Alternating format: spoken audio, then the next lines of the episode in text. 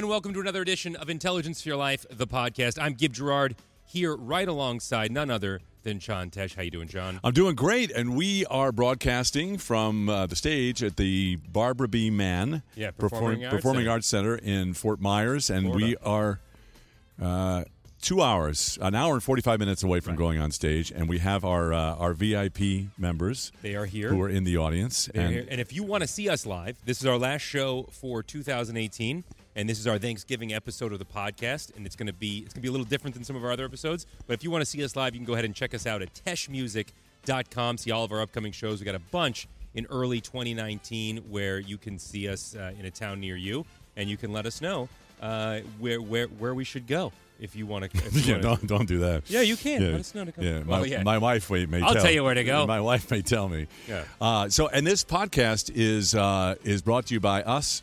And no, this this podcast is about gratefulness. It is about Gib has put together some some uh, some great data, and uh, and as we close in on Thanksgiving, uh, we should talk about uh, about the data on what happens to your body. You guys have uh, how many of you guys by applause out there? How many of you guys have listened to? And there's, and by the way, it's not going to sound like like four thousand people. It's There's the VIPs. These Yeah, are yeah. The, the best of the best. How many people listen to the radio show?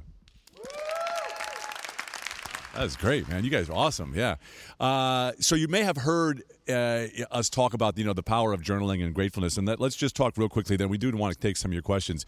According to an analysis give of more than 40 scientific studies, having an attitude of gratitude will change your life dramatically. Research in the journal American Psychologist showed that making a list of three things that go well every day increased the happiness levels of volunteers. And the longer volunteers continued to write down what made them grateful, the better they felt. The National Institute of Mental Health found that people who regularly thank their spouse for doing everyday chores, Oh, this is too true. like cleaning the kitchen or taking the dog to the vet, have happier, more stable marriages. And, and gratefulness is also good for your career. It's it's good for everything. But look, you, you you know you bring up the spouse element, right? And the spouse thing is actually a really good metaphor for how or or or uh, or case study for how it, how it should all go. Because the deal is, any couple, no matter how amazing the two people are, can resent each other over time for all the little petty things that happen. But if you constantly remind yourself of the things that you're supposed to be grateful for with the other person, the nice things that they do for you, making that mental switch in your head will make you appreciate that person more. And when you appreciate them, your whole marriage gets better, your whole life gets better. You're not focusing on the toilet seat issue because you're thankful that they make you coffee in the morning or whatever that whatever whatever the turn needs to be for you. I know you love to wash the dishes because uh, you like the whole zen of it. Also, Um, nobody yeah. bothers you when you're washing the Right, dishes. but do, does your wife thank you when you do the dishes? I don't care. Oh, that means But- no- that means the- no? No, wait, no, because here's the deal: we're both hip to the we're both hip to it. So, in other words, we both know that the person washing the dishes isn't the one that doesn't have to put the kids to bed. Oh, I And the gotcha. putting the kids I to bed is the worst of I the two gotcha. choices. Oh, I'll take the dishes. Right. Oh, well, yeah, Right. you think you're being Yeah. a martyr, but really you're trying to take the Yeah. easier the easier job. Let's let's put it to the audience here. Who uh, does anybody here uh, keep a, a, a gratitude journal? By, by oh, you guys do? Okay, awesome. And and how often? What's your name? Becky, Becky. How how often do you uh, do you write in your journal? Every night. You do. And and uh, have you experienced benefits from that? I have, especially when I go back previous months to see what I was grateful for, Mm-hmm. and it's just, it's you notice it's the little things. Right. right. I got to drink my coffee while it was hot. Yeah. You I got the kids to the bus stop on time. Right, It, just the little things that matter. Do you ever sneak? A, are, you, are you- are you her uh, husband? Do you ever sneak a look at the journal? No, that's Smart. good. That's smart. Yeah. Now, because a lot of people who journal, they'll say that they're afraid that they that they can't be honest, right? And they're sort of writing to impress somebody else. You uh, do, you, but you you actually write with a pen and paper, right? Yeah. Okay. Yeah. You're not afraid somebody's going to grab it when you're gone. No. Okay. I keep mine with me Probably, all the time. You probably have less secrets than I do. Anybody else keep a gratitude journal? You, you said you do? Uh, yes? Yeah? How often do you write in it? Once a week, yeah? And so, what, who has the most bizarre thing that they're grateful for right now? Yes, Oh, sir. Go ahead. Bourbon. that doesn't You seem know- that bizarre. We're going to be spending time with family over the next yeah, couple of weeks. yeah. weeks. Go, go ahead. Like, go ahead. My 100 year old mother. Your 100 year old mother. Wow. That's awesome. Yeah. You know, gratefulness is a, is something that um, that I uh, am experiencing now because if, if you've listened to the radio show and listened to Gib and I talk on the show and on the podcast, I'm on the other side, and, and this is what we're going to talk about in this concert a little bit. Um, is I'm on the other side of three years of a, of a successful cancer battle. And and when you have a doctor look you right in the eyes and say, yeah, you know, I can probably give you uh, 18 months. Uh, so and, and so I'm like, it's basically terminal. And he's like, well, we're all terminal, aren't we? You know. But Th- thanks a um, lot. yeah, right. But but I'm going to uh, give you one star on Yelp, Doc. but that'll definitely yeah, contribute to uh, to to to gratefulness. Let's do. Uh, it makes you appreciate every little thing, and when you, that's that's why so many people on the other side of of a life threatening illness are more grateful because they see something different in every bird chirping and in every morning sun that comes up. yeah, I I don't write. I, I mean, I have a journal, but I'm just not. I bought you like four of them. I know, I, I know. I'm, I'm just not. I'm not consistent. Um, but you know, psychologist Robert Emmons is the author of the book "Thanks: How the New Science of Gratitude Can Make You Happier." He conducted a study with organ transplant patients in which he divided them into two groups. Both groups recorded their feelings about life, their medical condition, their connections to others, and the side effects they were feeling from medications. The only difference was one group was asked to make a daily list of five things or people they were grateful for, and after 21 days, those who kept gratitude journals had improved scores for mental health and general well-being, and it led to better recovery and better physical health. Look, all the people that we follow are uh, all the all the productivity experts, the Tim Ferrisses, the Ryan Holidays. They are all journaling uh, fanatics. They all believe in journals. When I had Ryan Holiday on the podcast, he talked about how important journaling is. Is it the one thing you could do to be journaling? Uh, the one thing you could do to improve your life is to journal. And there there is absolutely something about it. Again, when you have to put your when you have to put your gratefulness, the things you're grateful for, into language your brain is wired to feel things differently when you actually express it and the process of physically writing it down is going to make a difference in how you internalize that gratefulness and that's going to boost everything it's going to boost your mood which we know lowers your stress which we know helps your immune system so of course that works So let's take a, a break from uh, from the data for just a second, and um, and I want I want to thank you guys for for showing up before the show. But I also want to just and and and we're taking a left turn here. Um, we want to come. We want you guys to come up. I want to show you everything we're going to be doing with the show tonight. Um, so maybe you have some tips for me, but also uh, if you have any questions at this point, just just shout them out. Uh, Raise your hand first. Sorry. Any questions? that's our executive producer scotty myers yeah, yeah, who yeah, yeah. has the voice of a uh, 19 year old casey Kasem. From uh, Entertainment Tonight, uh, you still have any connections with, uh, say, for instance, Mary Hart? Yeah, um, I, I, I do stay in touch with Mary, although it's not. I feel like you know we used to we used to talk about once every you know three or four months. I stay more in touch with the boys. So uh, Rob uh, Bob Goen, uh, Robb Weller, and uh, Mark Steines, all three of us, uh, uh, four of us, we worked with Mary Hart. At I was there for ten years. I think Steines was there for even even longer than that. But I don't feel like I need to to call Mary recently because I'm watching her uh, during the uh, World Series that's what's up doing that doing that dance. You know, um, yeah. Go ahead. I ran into her recently at a Dodger game, by the way. This is my Mary Hart story, and I and I told her, I told her, you know, oh, you know, I, I know John, and I, met- I met you back when you know I, when he was on Entertainment Tonight and all that stuff, and she she stopped and like gave me a big hug and, and was very very kind, and then Bert was like trying to move her, Bert's her husband, trying to like move her along, um, and so you know, Mary, Move if you ever want me to come with you to a Dodger game, I'll, I'll let you talk to whoever you want as long as I get those seats. Yeah, yeah, yeah. Say it again. She's in real life just like she is TV. Oh, listen, listen. I have to tell you a quick story because um, I've never really told this story from the stage.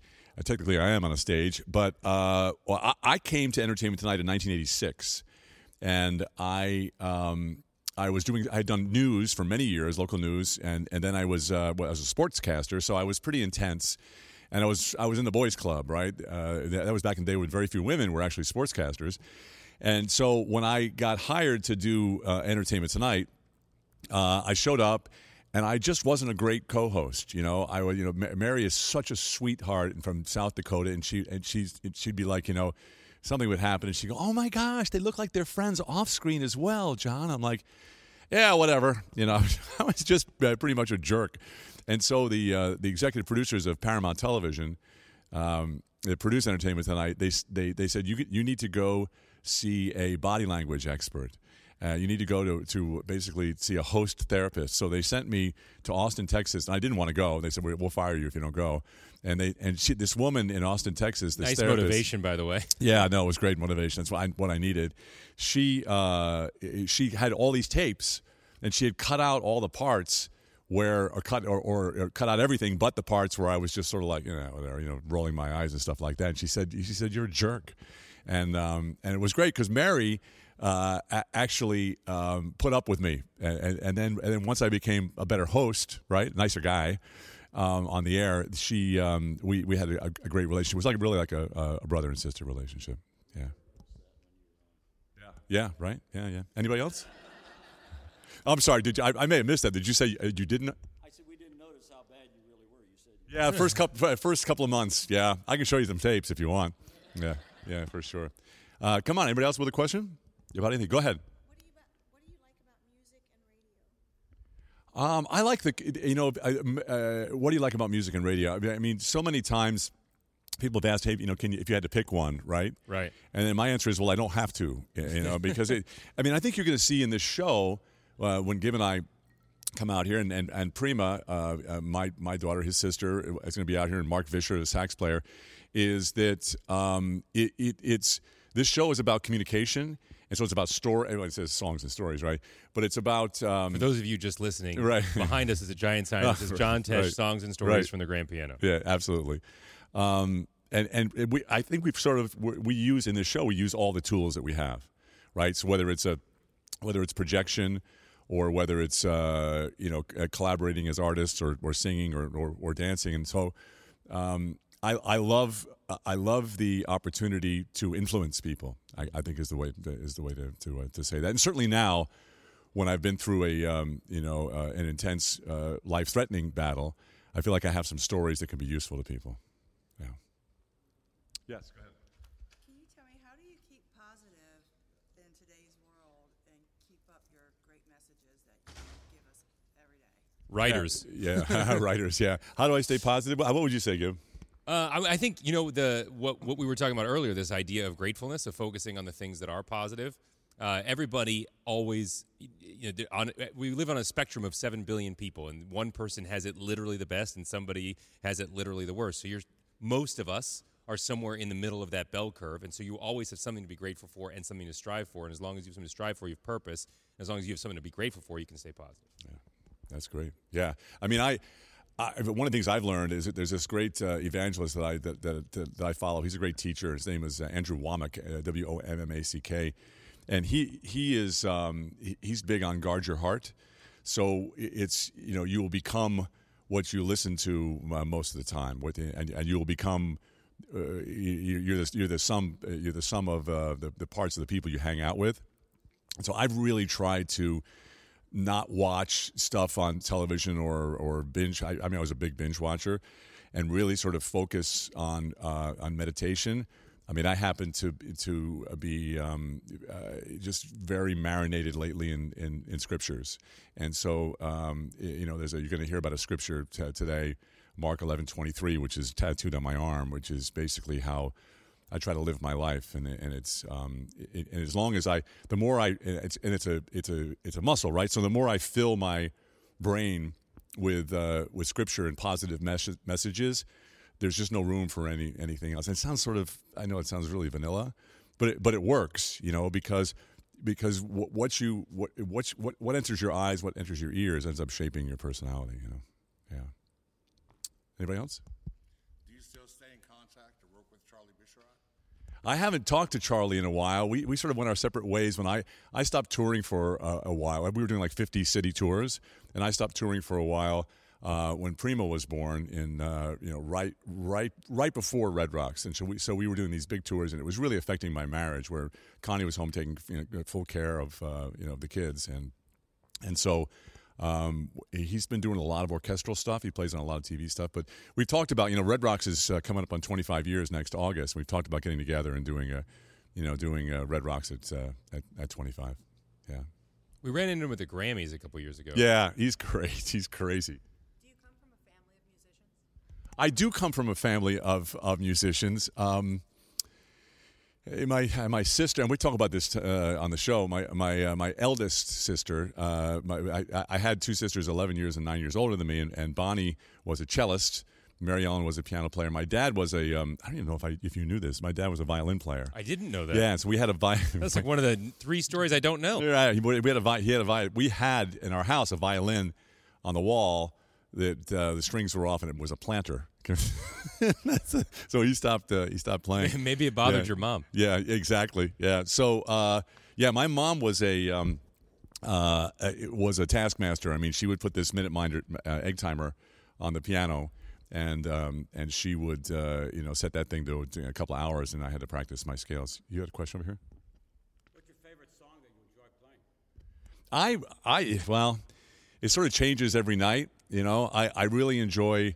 Um, I really enjoy playing Spanish Steps, which is the first song we play every night. Which is it's a complicated song for me to play, and it, and it's it's energetic. I like the big bombastic songs. I also like a, a song that uh, that Gib and I did not write, uh, but Leonard Cohen wrote, and it's Hallelujah. Do you know that song? Yeah, and and Gib performs it on on ukulele. Uh, I don't want to give it all away, but he performs it on ukulele, and it's really and it's it's one of those things where you can never tell about a song, right? You, you play a song, you think, oh, this is going to be great, and the audience is like, you know, oh, thank you, you know, or you play something else, something really simple, and people are like, you know, oh man, that really moved me. And when we play Hallelujah, um, the whole audience will be singing.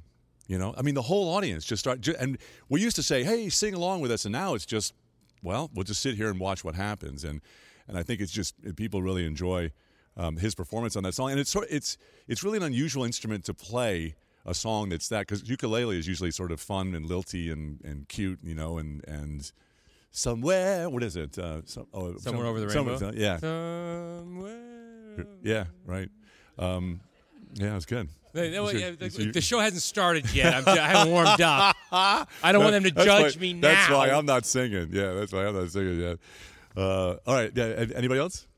Uh, at what age did you start playing the piano, and at what age were you actually performing? I was suffering at the piano at age six. Um, I don't. I don't know any six year old that's like, oh my gosh, I can't. Well, maybe there are a few. I don't know. My it- oldest, my oldest really liked it when when our, we had a music teacher that lived down the street. She just didn't like practicing, but she liked going to music class. Yeah. Yeah. Well, uh, and that was and that was great because it was really interactive. It wasn't, but but I mean, little hands, you know, at six years old on a, on a big thing, you know, like this Steinway over here, you know, it's really hard to to make sounds out of that. But um, I, I think it's the one thing I have a real problem with is people who say, you know, my, I had my daughter, I was getting my daughter piano lessons, but um, she didn't really want to did, didn't want to continue, and, and I didn't want to put that on her. And I'm like, okay, I come from the world where it's like, hey, Johnny, you want to play piano? Yeah, I want to play, play, play piano. Okay, you're going to play for two hours every day for the rest of your life. Otherwise, you can't go out, you know? And I, I, I- I don't even think it's about a musical instrument. I, I just think it's about it's about discipline. discipline, yeah, discipline, for yeah, sure. Yeah. I mean, that's that's that's the difference. The difference between what is it that uh, Muhammad Ali said? He said he hated every minute of training, but he told himself that if I if he pushed himself through the training, he could live the rest of his life a champion. And that is the mindset that you get from something like a musical instrument or or learning. Uh, Becoming a skilled athlete, it's a, it's like uh, that amazing snowboarder Chloe Kim and her dad. Her dad driving her, quitting his job to drive her up to the mountain every day. It was about teaching her how to get well, he didn't know that she was going to be a gold medalist, but it was about teaching her that perseverance. Yeah, yeah. I mean, I mean, Muhammad Ali also said, you know, uh, I don't, I don't start counting push-ups until I'm in pain. Yeah. Yeah, something like Yeah. that. Let's do one more, and we can get, get up here and get pictures. So do you think your mom forcing you to practice every day got you where you're at? You think that was a good thing? Oh, it was absolutely a good thing. Yeah, I mean the you know the uh, the the um, the ability to be able to read music is interesting, right? But the um, uh, the discipline of of being able to well of being able to hear the music and also scales, right, is is so much more important. And I think that, that learning your scales, like you know.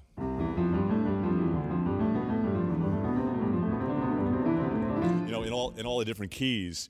If you have that, then you can pretty much do anything. Uh, you know, I, I tried to teach my daughter how to play piano, and so she became a dancer, and um, and uh, uh, Gib plays piano too. But it but it's um, it's one of those things where I, I, I have special respect for for jazz players like like Mark, who's our, our saxophonist, who listen more than they. re- I mean, he can read yeah. but but listening is really important, and, and that's one of the things that you'll see tonight. Um, sorry, folks, uh, on the, on the podcast, but when you come to a concert, you'll also see. Teshmusic.com if you're interested in coming to one. Yeah. but uh, what happens in, in this show, and you should watch for it, is that we're changing arrangements as we go and, and and listening you know? And that's the beauty of being in a, in a, in a group of like two or three people is that if you you're forced to listen because there's no there's no there's no roadmap for it. And i think that that's probably good advice for life right? I, I and that's uh, that's great advice for life. It's also if you if you're not musically inclined, I recommend taking an improv uh, comedy class because they have them for all skill levels. Even if you're just a, even if you're a plumbing supply salesman, there are you can go and take a high end improv comedy class, and the number one thing you will learn is one how to listen. And two, how to respond in a constructive way. That is ninety percent. You, not, you may not make it all the way to Saturday Night Live, but you will learn a life skill that I think is really important, whether it's musically or uh, or using something like improv. And I have to say, you know, the average age of our audience members and the average age of our of our, our listeners on the radio is, you know, well, it's it's forty to seventy plus, right? And uh, I get these questions all the time, and I, you know, I think that I'm 66. Okay, I think that right now, 60, even 50, right, is the best time to learn how to play an instrument. And and and the reason is because you actually care about it, you know, and and um, and Gib, who's not 50 or not even 40, but he he decided he wanted to learn how to play the ukulele, and you have to tell because you can do this, right? Because ukulele, you tell you should tell. ukulele is super easy, and you can get a decent one, like one that will hold a tune for you know like thirty bucks. You can get you can get you can get one. Um, you can spend two hundred bucks if you want, but you can get a decent one for, for like thirty bucks. Uh, and and it's super easy. And I did it. I did it to to alleviate stress during um, during uh, a pregnancy of my wife's. So uh, I, I picked it up just on a lark as a stress reliever, and uh, you'll see, you guys will see it in the show tonight. I do some some bits about about why I started playing it, and and it is it is a great stress reliever. It's super portable. It's a great instrument to learn. The- Half the chords are just one finger, so it's really easy to get to get started on. So if you want to learn something. Uh, I, I highly recommend it. Also, you know, there's an old Chinese proverb. I, I, I seriously, uh, I know I, I always do this, but there's an old Chinese proverb that says the best time to plant a tree was 10 years ago. The second best time is today. So if you if you didn't learn how to play an instrument 10 years ago, today is the best time, the second best time to learn. So um, uh, I, I I'm actually uh, in the middle of writing a book, and and if you guys uh, just make sure we have your your email address before before you leave, I'll send you some excerpts uh, from it. But I want to take one more question, then we're going to say goodbye to the podcast crew, the podcast listeners, right? So you guys can come up and we can grab some some photos. So can I have one more question? You have had cancer, so how did you work through that? How did I do? What was the last part? Of, Work through that? how did I work through it? Yikes!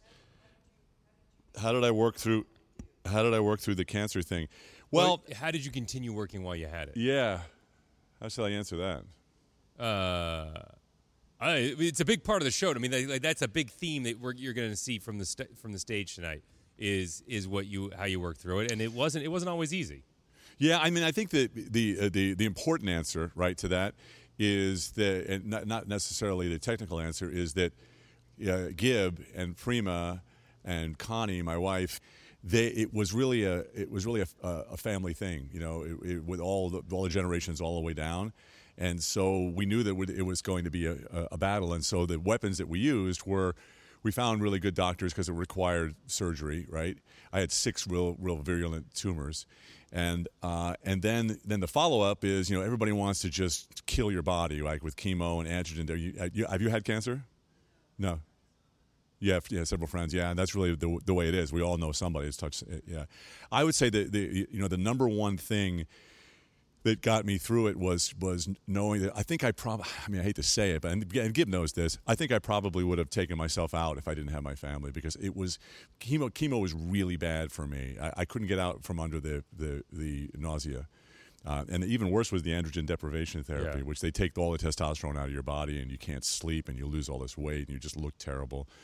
Um, but the, what keeps me alive now and focused is uh, is is meditation on these specific uh, scriptures, and uh, and and real, and you'll hear you'll hear this in the show is that not just praying in your head, but speaking it out loud, which is the way they did in the Old and the New Testament, right? You, you'll have what you you'll have what you say. Um, I had a really good crew around me too with, with the radio show, and um, and there were just days when they had to put in a best of show, uh, and and and because they're so creative, they people didn't notice, and I didn't announce that I was I had cancer. Many many days I would just do it on my back like this, you know, and Gib would help me, and and uh, fortunately, it didn't affect my voice.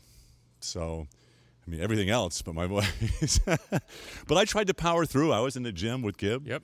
I mean, and what's what was crazy with the androgen deprivation therapy is you would go into the gym and you would work out as hard as I've ever seen you work out, and and then like the next Look like day, Pee Wee Herman. and the next day you just be you know you'd have no results from it. I mean, it just every day it would just you just get smaller and smaller no matter how hard you worked Yeah. out. That which is Yeah. which is really disheartening if you're Yeah. into weightlifting at all.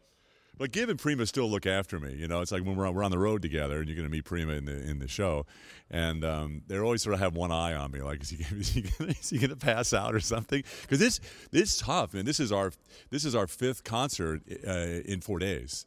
Right and and so and we did two in a row and we were at the at, at the villages, so it's intense. But there's nothing more joyful than playing an instrument. I mean, I I, I can't think of anything you know that's more joyful than than joyful than be able to express yourself with an instrument or with, or, or or by writing. So listen, why don't you guys come on up here, Gib? Why don't we say goodbye to the the podcast? You want to wrap it up right yeah, now? let's wrap it up. Well, let's yeah. say one thing real fast before we go. Let's say one thing you're thankful for.